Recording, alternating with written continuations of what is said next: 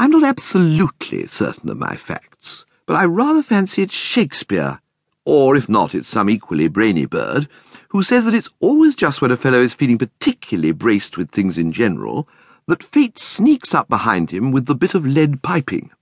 And what I'm driving at is that the man is perfectly right. Take, for instance, the business of Lady Malvern and her son Wilmot. That was one of the scaliest affairs I was ever mixed up with and a moment before they came into my life, I was just thinking how thoroughly all right everything was. I was still in New York when the thing started, and it was about the time of year when New York is at its best. It was one of those topping mornings, and I had just climbed out from under the cold shower, feeling like a million dollars. As a matter of fact, what was bucking me up more than anything was the fact that the day before I had asserted myself with Jeeves. Absolutely asserted myself, don't you know? You see, the way things had been going on, I was rapidly becoming a dash serf. The man had jolly well oppressed me. I didn't so much mind when he made me give up one of my new suits, because Jeeves's judgment about suits is sound and can generally be relied upon. But I as near as a toucher rebelled when he wouldn't let me wear a pair of cloth-top boots which I loved like a couple of brothers.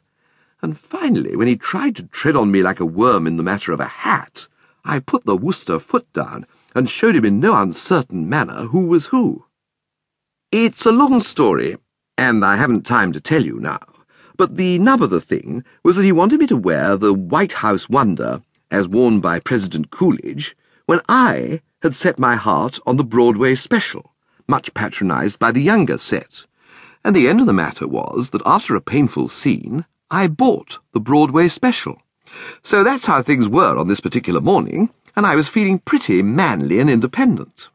Well, I was in the bathroom, wondering what there was going to be for breakfast, while I massaged the spine with a rough towel and sang slightly, when there was a tap at the door. I stopped singing and opened the door an inch. What ho without there? I said. Lady Malvern has called, sir. Eh?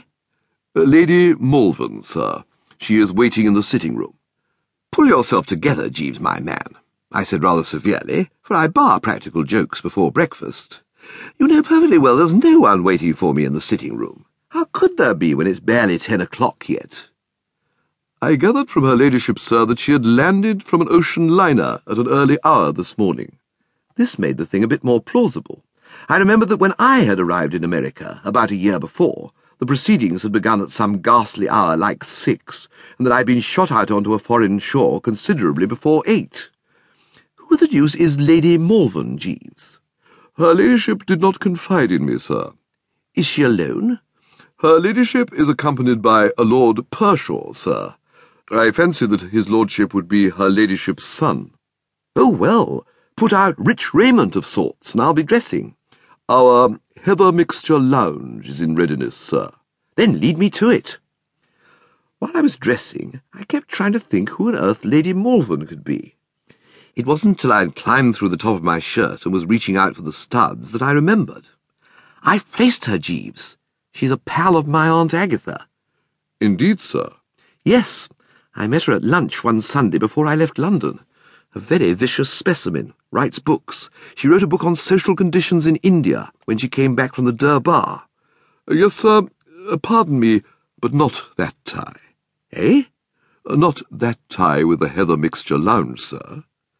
It was a shock to me. I thought I had quelled the fellow. It was rather a solemn moment. What I mean is, if I weakened now, all my good work the night before would be thrown away. I braced myself.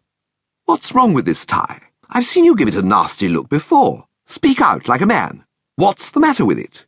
Too ornate, sir. Nonsense. A cheerful pink, nothing more.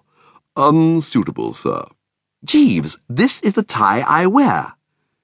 Very good, sir. Dashed unpleasant. I could see that the man was wounded, but I was firm. I tied the tie, got into the coat and waistcoat, and went into the sitting room. Hello, hello, hello, I said. What?